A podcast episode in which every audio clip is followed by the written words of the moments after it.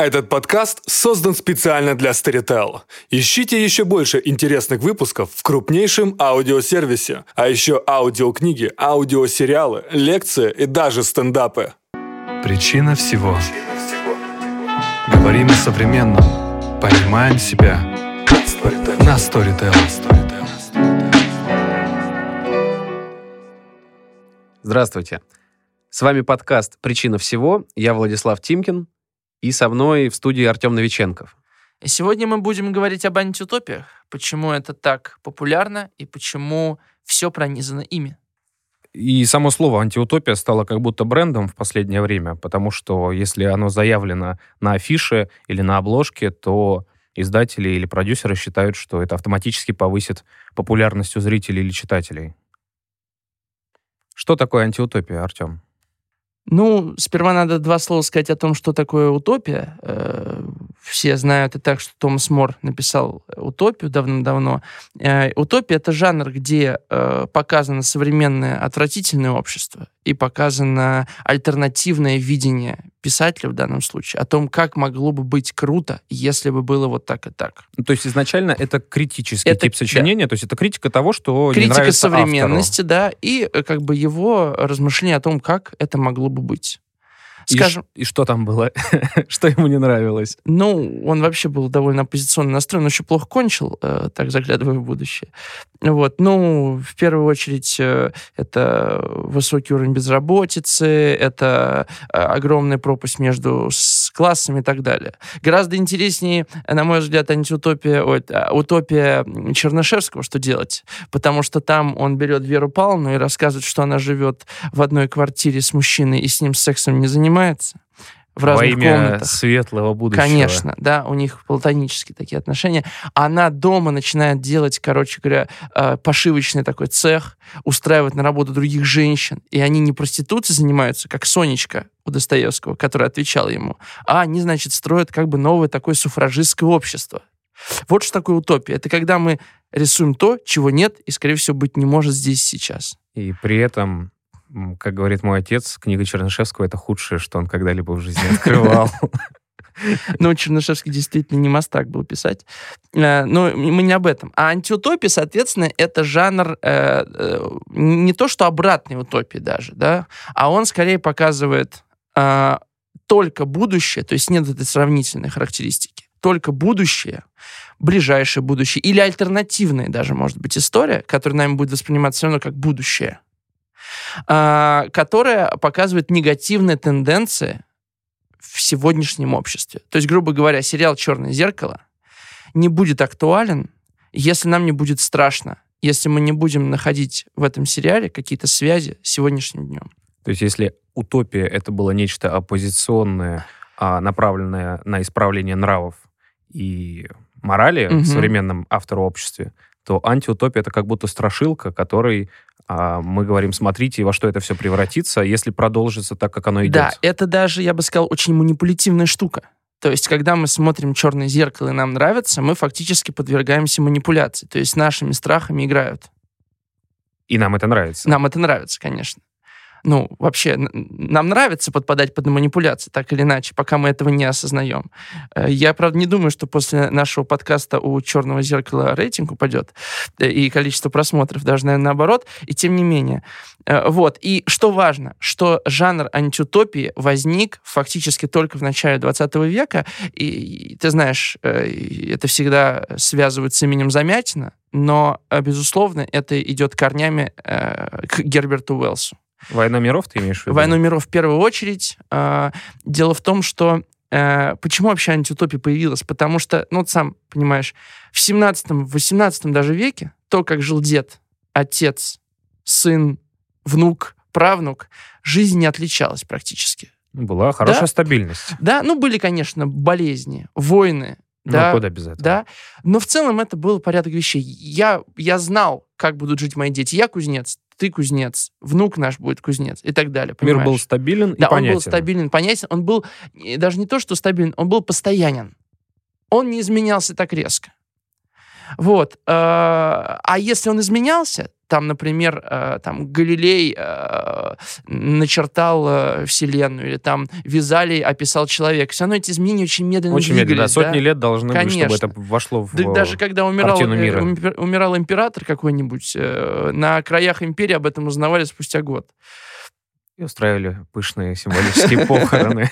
Или радости. Или Э, радость. И, э, а когда на рубеже 19-20 века мир резко ускорился с появлением транспорта, с появлением э, постоянной печати, я про газеты, да, когда новости стали гораздо быстрее достигать, когда сам прогресс начал ходить семимильными шагами, то есть, ты понимаешь, если ты родился, грубо говоря, в середине 19 века и прожил, ну, скажем, 70 даже лет, да, Мгм. ты увидел Первую мировую войну с газовыми атаками, самолеты, кинематограф, понимаешь? Ну да, то есть ты машины, начал при конвейер. Лучине, а закончил при ярко освещенном дворце Точно, съездов. конечно, да.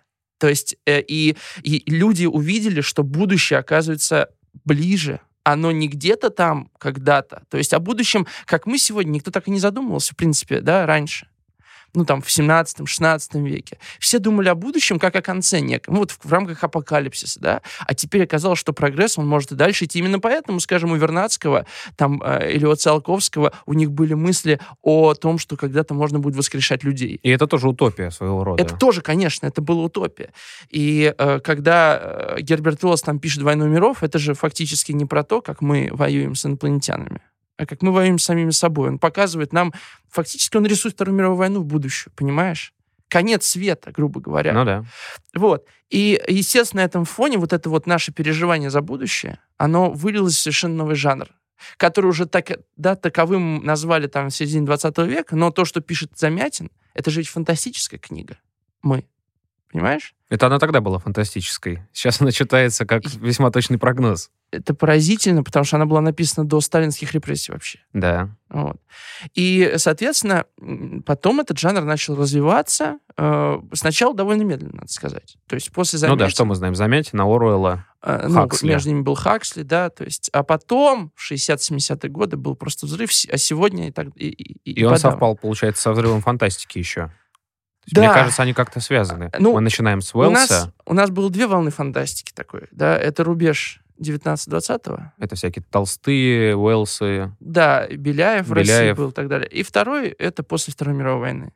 И я думаю, что и там, и там это был такой способ переживания реальности. А, я думаю, что даже э, если первый, в первом случае, да, на рубеже веков, это была попытка эту реальность как-то назвать, ту реальность, в которой мы живем, Небывалая, новая реальность. небывалые новые, да, к чему это все приведет, то мне кажется, что уже вот то, что называется золотой век фантастики 50-е, 70-е, послевоенный период, это уже во многом был такой эскапизм.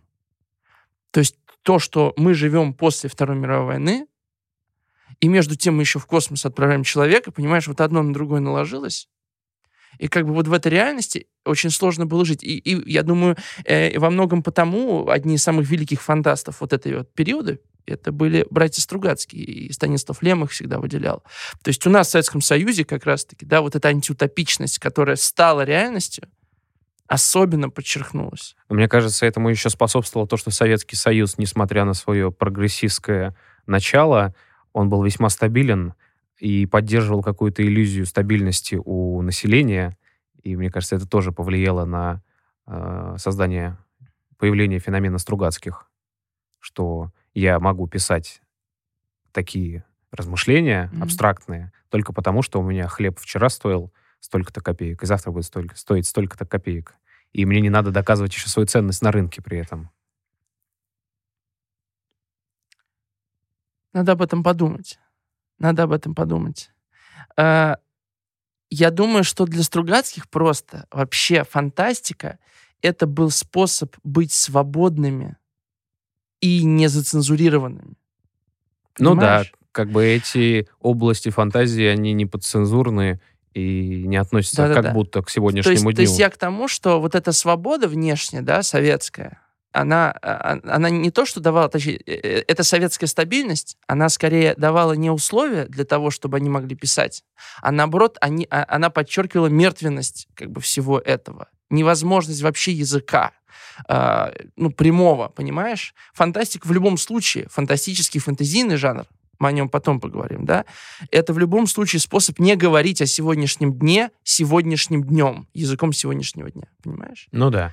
А я хотел бы вернуться немножко назад, потому что мы довольно далеко уже ушли, Да. а, вернуться к мысли различия утопии и антиутопии. И, насколько я понимаю, антиутопия работает как некий якорь, который помогает нам через наш страх будущего укорениться в реальности нам современной. То есть я боюсь будущего, и по- после этого, мне кажется, мой а, повседневный мир безопасным и привычным. Как-нибудь это- перетерпим. Я думаю, да. Ну и кроме того, э, ведь, да, когда мы что-то называем по имени, оно становится, во-первых, нам принадлежать становится, Мгм. во-вторых, становится более понятным и менее страшным. И в этом смысле, понимаешь, да? В этом смысле я думаю, что даже книга Замятина, она как бы так смягчила приход Сталина. Другое дело, что никто не читал эту книгу почти, в России. Она в Лондоне Она была издана в Лондоне. да. Причем Замятин, когда ее писал, он наивно полагал в начале 20-х годов, что ее точно издадут. Ну, всех же В Советском издавали. Союзе. Да, да. В начале, в первой половине 20-х издавали все, а что какие угодно. вообще у него намерения были? Что он говорил про этот роман сам? Ну, э, это был тоже, в общем, страх перемен, безусловно. Это было, э, понимаешь, он фактически ведь он уловил вот это вот вот это вот главное изменение времени, и он был огромным фанатом Уэллса. Он уловил это, это дух времени, э, который о чем говорил? О том, что идеология может быть сильнее человеческого. О том, идеологически сильнее человеческого. О том, что идеи может быть сильнее любви, да, например, да. О том, что там секс может быть инструментом. Ну, таким технической Да, проверкой да, да, машины. То есть и вообще вот эта вот машинность 20-х годов, авангардная машинность, которая восхищала Платонова, например, Она же рациональность. да, рациональность, она это, был, это от- было отражение духа времени, вот эти поезда, самолеты, понимаешь, да, Э, печатные станки, заводы, то есть и Советский Союз так себя и как авангардное, да, общество будущего. А главное, что это Предлагал. давало мгновенно невероятное увеличение раз- развитости промышленности. Тут же вот они появляются. Газеты, Конечно. пароходы, Да, да. автомобили. И тем самым они как бы подтверждают то, что они нужны, тем, что они производят. То есть такой происходит логический, логическая подмена. А мне скорее интересно, он сам, Замятин, он писал утопию или антиутопию? Ну, смотри, такого понятия вообще просто тогда не было. Но когда он говорил о романах Уэллса, он говорил, что романы Уэллса э, это вообще не утопия, это нечто обратное утопии, он говорил. Мгм. Но самого слова просто не было, чтобы это назвать. Э, Ну, и- что, утопия вообще это... Утопия — это место, которого нету. То есть это Да. изначально фантазия. Да, да, да. И в этом смысле антиутопия — это место, которое есть. И она Да, больше связана да. с реальностью. Потому что поэтому антиутопия и так сегодня востребована, потому что это работает вот, потому что это уже сегодня есть. При этом мы, пережившие 20 век, если посмотрим на ту же утопию Томаса Мора, то нам она покажется чистой антиутопией, так же, как и Да. государство Платона, где все должны знать свое место, все распределено по кастам, и если Да. ты родился представителем одной касты, то в ней ты и закончишь свою жизнь. Тут вообще очень тонкая грань, потому что если мы возьмем с тобой Замятина, там есть мир с зеленой стеной. Это уже утопия. Да. То есть утопия, она всегда так или иначе с антиутопией будет сращена. И в этом смысле очень интересен роман Ор, о, Хаксли «О дивный новый мир», потому что Хаксли, он был эволюционист, он был из семьи биологов, и он пос- написал эту книгу после Великой депрессии. Он увидел, что люди не идеальны. И если мы генетически О, сможем мой. их изменять, мир будет идеален. То есть он пишет не антиутопию, а утопию. А, он нашел выход из Да. вот этого всего То ужаса есть для него депрессии. это был- была утопия, а нами она читается как антиутопия. И даже название «Дивный новый мир», если мы посмотрим оригинал, это, это строка из «Бури Шекспира», Мгм. там... Без иронии. без это, там нет иронии. А для Хакс, а для нас это, конечно, значит, что-то, э, что он стебется, грубо говоря, да? Никакой не дивный, никакой не новый. Получается, что сам 20 век а, добавил нам всем цинизма в отношении любых проектов по созданию всеобщего благоденствия, а, общества, в котором нету больных, общества, в котором не умирают, как у Циолковского. А, То есть все это выдано за какие-то бредни, и в любом случае за кулисами всего этого театра благоденствия предполагаются страшные механизмы, которые перемалывают людей. Я думаю, да, и я думаю, что именно поэтому у нас так много стало страхов. Именно поэтому так много антиутопий. То есть ты можешь просто взять любой гаджет, который плотно входит в нашу жизнь, и просто на, э, на фантазии написать целую антиутопию про это. Конечно, начиная от банковских приложений, заканчивая приложением, которое отслеживает Да. твое местоположение. И, э, абсолютно. И вот сегодня все новые и новые антиутопии пишутся, то есть они просто берут, да, авторы берут маленький феномен какой-нибудь И растягивает его на весь на мир. целую книгу, да, на весь мир. И, естественно, там... И на следующий день Нью-Йорк Таймс выходит заголовком «Мы все будем погребены под приложением для сбрасывания веса. Нас ждет анорексия». в этом смысле «Черное зеркало» очень удобен, как сериал. Потому что у Потому него что- каждая серия берет Да, новый да, феномен. с- Да, 40 минут и получил, да, не надо там целых книг Ну да. читать, да. В общем, такая главная страшилка. Ну и понятное дело, что страх один из самых сильных двигателей вообще, чего бы то ни было, да. То есть э, страх э, одна из самых сильных эмоций человеческих. Именно поэтому антиутопии, я думаю, так и популярны. То есть они работают с нами, они вытаскивают из нас самые такие вот, самые мощные наши движители, чего бы то ни было. Но при этом, что интересно, а, например, в гештальт-психологии противоположное страху на одной шкале с ним лежит любопытство. То есть мы все время находимся между страхом и Мгм. любопытством. Да? И те смартфоны, условно, которые мы сейчас имеем, они нам очень любопытны, они нам очень полезны, и несмотря на то, что мы очень уязвимы, когда мы ими пользуемся, нету никаких новых луддитов, которые бы призывали отказаться от смартфонов, потому что всем зарплата приходит на карточку, потому что нам нужно перевести бабушке деньги, потому что нам нужно знать, когда приедет следующий автобус или когда последняя электричка уходит с вокзала. И мы, получается, такие заложники удобства становимся. То есть это действительно очень удобно, а мы действительно при этом очень уязвимы, и получается такой хрустальный мир, который, как, кстати, у Замятина, да, э, стеклянной комнаты, Мгм. и мы одновременно очень хотим того, чтобы этот мир был прозрачным. Вообще сейчас за прозрачность идет очень большое движение в мире, а, что в мире не должно быть а, лакун и а, И каких-то офшор. офшоров Да. и тайных правительств, и тех, Да. кто принимает решения за закрытыми дверями, Ага. да, та же самая Грета, она э, неким им говорит, что вы испортили мое детство, Да, да, и некие да. вы э, ответственны за то, что происходит в мире. А, и, но эта прозрачность неизбежно оказывается очень рискованной для моей частной жизни, потому что при этом частную жизнь свою, кроме той, которую я выкладываю в Инстаграм или чекинюсь в каком-то месте, или выкладываю, сколько я сегодня пробежал на пробежке, при этом маршрут я тоже выкладываю другим на Мгм. обозрение. А вот это вот, кроме всего этого, я не хочу, чтобы ко мне лезли. Тебя еще камеры снимали. А меня еще повсюду камеры снимают, да. И это такой, ну, это двоемыслие такое. Ну да? смотри, сейчас кто-то тебя послушает и уже напишет роман об этом. Конечно. Но на самом деле за всем этим стоит еще одна очень глубокая штука. То есть вот это наше... э, Ведь это наше стремление к идеалу, к тому, чтобы было прозрачно, и к тому, чтобы я был защищен. Но в этой прозрачности я еще должен быть красивый, Да, идеальный, это белозубый тоже, да, и богатый. да, абсолютно. Вот это стремление к идеалу, оно было всегда на, на протяжении существования всей нашей европейской цивилизации. То есть, скажем, для древних греков, для какого-нибудь Еврипида, да, был идеальным миром это золотой век Гомера. Там, восьмой век там, до нашей эры. Да. В Средневековье или там в Римской империи для них был идеал это Древняя Греция. Для Византии — Древний Рим. Для России — Византия. Ну, всегда был на кого ориентироваться. Всегда, да, средневековье, понятно, тоже какой ориентир. То есть всегда мы, как бы, мы утраченный рай. Вот идея утраченного рая. И это есть- обеспечивает стабильность и легитимизацию тех решений, которые я сейчас принимаю. Потому что у меня есть за спиной ориентир, а, согласно которому я принимаю новый закон по ограничению чего-либо. Да, да. И вот это наше э, желание как бы становиться лучше, э, как это, мотивационные книжки, вот эти бьюти-блогеры, Туда же. Тут Все туда же. Это, это все туда же, просто это все выродилось э, из вот этих глобальных вещей, что э, я Микеланджело, и я э, хочу создать прекрасное, выродилось то, что я хочу выглядеть хорошо, Лучший сотрудник зеркалом. месяца. Да, я хочу быть лучшим сотрудником месяца. То есть мы как бы... Я не хочу сказать, что мы все измельчали, да? Но это просто ушло из вот этого какого-то духовного, а, а, духовной ностальгии по прекрасному миру. Это все перешло в, а, во, внешние, во, во- внешние параметры. То есть, грубо говоря, что такое потерянный рай? Мы потеряли не просто, значит, сад, где растут бесплатные фрукты, Мгм. а мы утеряли внутреннюю чистоту.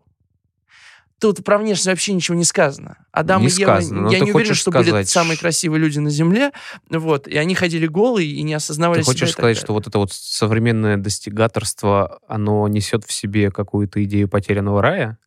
Абс- Да, я, я точно так уверен. Ну, посмотри, а, посмотри, э, как, э, как, какие особняки себе строят богатые люди. Это в основном все в стиле 18 века. Ну, это- Посмотри, э, какие там тематические тусовки люди устраивают. Ну, там, м, 20-е годы. Великий Гэтсби э, просто вот такая картинка, которая хотелось Я бы с этим быть. поспорил, Давай. потому что и кинематограф, и виллы богатых людей, э, они кем-то строятся, и они кем-то заказываются. И эти люди а, ориентируются на прошлое просто потому, что на будущее нельзя ориентироваться. Потому что, условно, есть Заха Хадид, которая тоже была очень популярна и востребована. Мы сейчас, смотри, я тебе говорю про массовость. Про массовость а ты берешь как бы э, Я говорю именно модерновые то, штуки. что а, ориентироваться больше не на что, а для того, чтобы создать хорошую фантастику, это очень сложно. А в прошлом есть очень много прекрасных примеров, да? Хочешь написать роман, который всех просто поразит, если ты неплохо пишешь, возьми какую-нибудь древнегреческую трагедию, перепиши ее на новый лад, и все будут плакать над твоей книгой. Ну а разве это не подтверждает то, э, то, что я говорю, что это все ведет к тому, что идеально было тогда? Да, а, но я как раз хочу поспорить в том, что у современного а, человека, который очень хочет выделяться и быть не как все, но Мгм. при этом быть таким, как все в плане каноничным, Мгм. вот как, как надо. А он как раз ребенок модерна, который говорит, что, ребята, в прошлом было хуже, а в будущем будет хорошо, поэтому нам нужен прогресс, чтобы туда попасть. Вот этот вот золотой поезд прогресс нас туда увезет. Я буду больше отжиматься, знать больше английских слов, я буду а, с каждым днем все лучше и лучше. Стань лучшей версией себя. Стань лучшей версией себя — это не то же самое, что стань таким, как античный бог. Я понимаю, но смотри, а, у нас же есть представление о лучшей версии себя. Да. Откуда? От рекламы. От э, тех, кого А в рекламе показывают- откуда это представление? Откуда эти качки, как не из античности?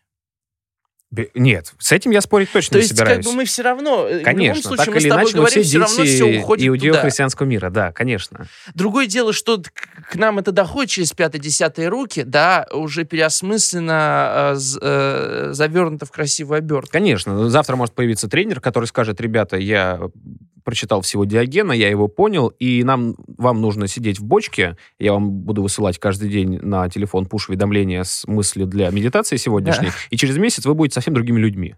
Безусловно. Что делать с этим? Как вот с этим жить? С э, антиутопиями, которые нас пугают, и с теми способами избегания этого, которые Ну, мы себе придумываем. Я поясню. Вот смотри, я, например, э, смотрю э, фильмы там Netflix и HBO, да? Смотрю эти антиутопии и понимаю, что черт, а, будущее на пороге, и я к нему не готов. Вот это же главный страх, что вот сейчас, да, я еще пользуюсь телефоном, мне кажется, я им управляю, но, может быть, завтра уже мне внедрят чип, и всем буду внедрять чипы, грубо говоря, да, и я буду не свободен. Вот что делать современному человеку с таким страхом? Мне кажется, этот страх даже не основной. Мне кажется, гораздо больше страх, что всем внедрят чип, а мне нет, и я окажусь аутсайдером, и меня выгонят а, с моей работы, потому что я не смогу работать 18 часов в сутки. Мне просто физически. А они смогут, которым внедрили чип. То есть, мне кажется, это невротический страх, а не страх того, что поработят мое свободное Нет, сознание. понятно, что все э, э, внешние страхи являются отражением наших страхов внутренних.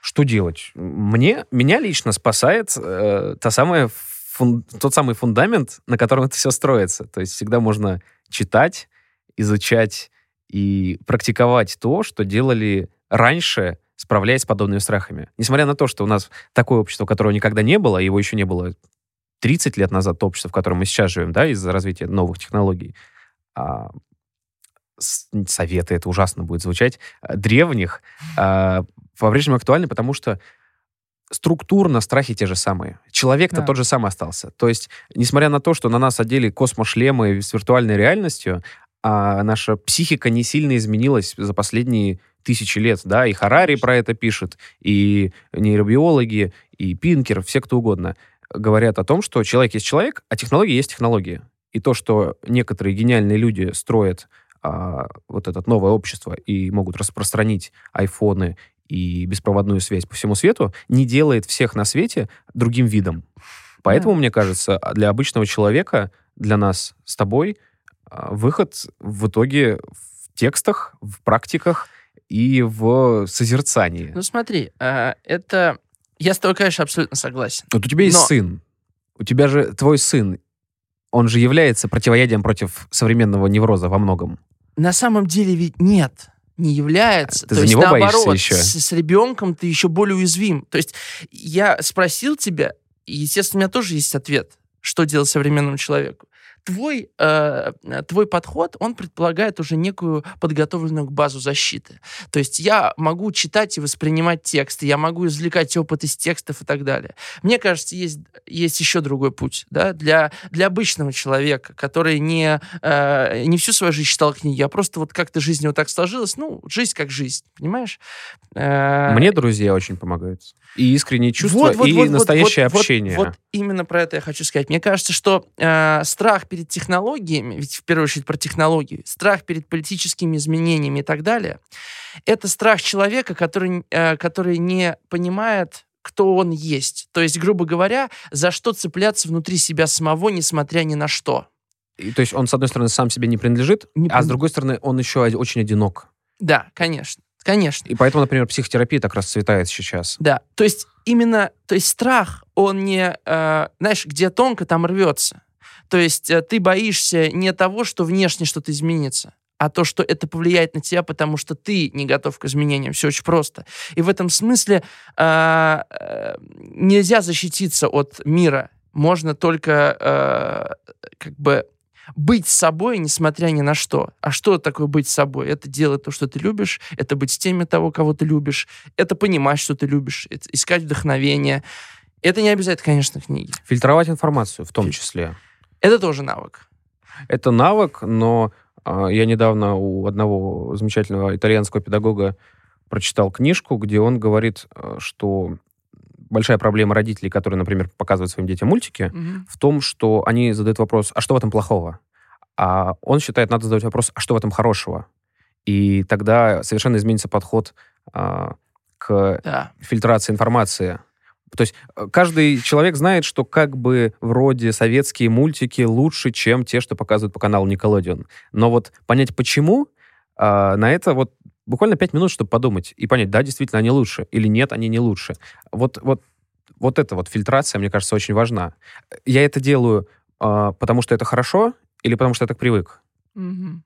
Потому что хорошо, в смысле, для меня. Это мне подходит, я так хочу. Вот мне кажется, слушать свои желания, это тоже фильтрация мира. Конечно, конечно. А, ну, давай уже тогда подведем какой-то итог. Ам, Во-первых, с точки зрения культуры. Как ты думаешь, э, антиутопии будут там, на протяжении всего века также популярны и набирать, набирать свою мощь? А, Или что-то изменится? И если изменится, то в связи с чем? Вот пофантазируем. Мне кажется, все так или иначе волнами всегда идет. Даже та же мода. И если не будет каких-то, надеюсь, потрясений глобальных, все равно тренд на антиутопии схлынет так или иначе, потому что просто надоест. На 5-10 лет он отступит. Потом, может быть, снова что-то придумается. А я думаю, что антиутопии не надоедят, потому что антиутопия — это жанр нечистый. То есть ты антиутопию как жанр можешь наложить на вообще любой другой жанр. Мелодрама может быть антиутопичным, детектив может быть антиутопичным, а роман воспитания может быть антиутопичным. То есть антиутопию можно наложить на любой жанр. есть понимаешь? антиутопия Это такая Превратится примочка. в декорации. А это уже декорация. Ты смотришь Westworld, например. Это же ведь про Дикий Запад, но на самом деле он антиутопичен. Понимаешь? Э, Ты можешь читать э, какую-нибудь там «Не отпускай меня». Это история фактически, это мелодраматическая история о любви и о невысказанном. Мгм. Но э, на это наложена да, такой, такая оптика антиутопическая. То есть антиутопия — это очень удобный жанр. Я про это. И он не может сам по себе надоесть, потому что его Согласен, как приправку всегда согласен, можно да. добавить. И это Зависит всегда дело добавит в зрителя. историях. Значит, просто антиутопия стала таким же жанром, как космическая опера, э, вестерн или Вот-вот. шпионский роман. Джеймс Бонд антиутопический тоже может быть. И я думаю, он будет. Да, Конечно. да, да. И потом, э, я не думаю, что любовь к... Я не думаю, что любовь к комиксам тоже куда-то склонить, потому что это тоже антиутопическая история. Люди Икс — это чистая антиутопия. Конечно, хранители. Хранители и так далее, да? В общем, мы с тобой поговорили об, о прекрасном Новом мире. новом мире, да. А, с вами был Артем Новиченков. Владислав Тимкин. Это был подкаст «Причина всего». Слушайте нас на Storytel. А все книжки, которые мы сегодня так или иначе упоминали, вы найдете в ссылке в описании. Вы дослушали до конца и хотели бы послушать еще? Просто зайдите в Storytel и слушайте без рекламы и без ограничений все, что пожелаете. Слушайте, будьте умнее.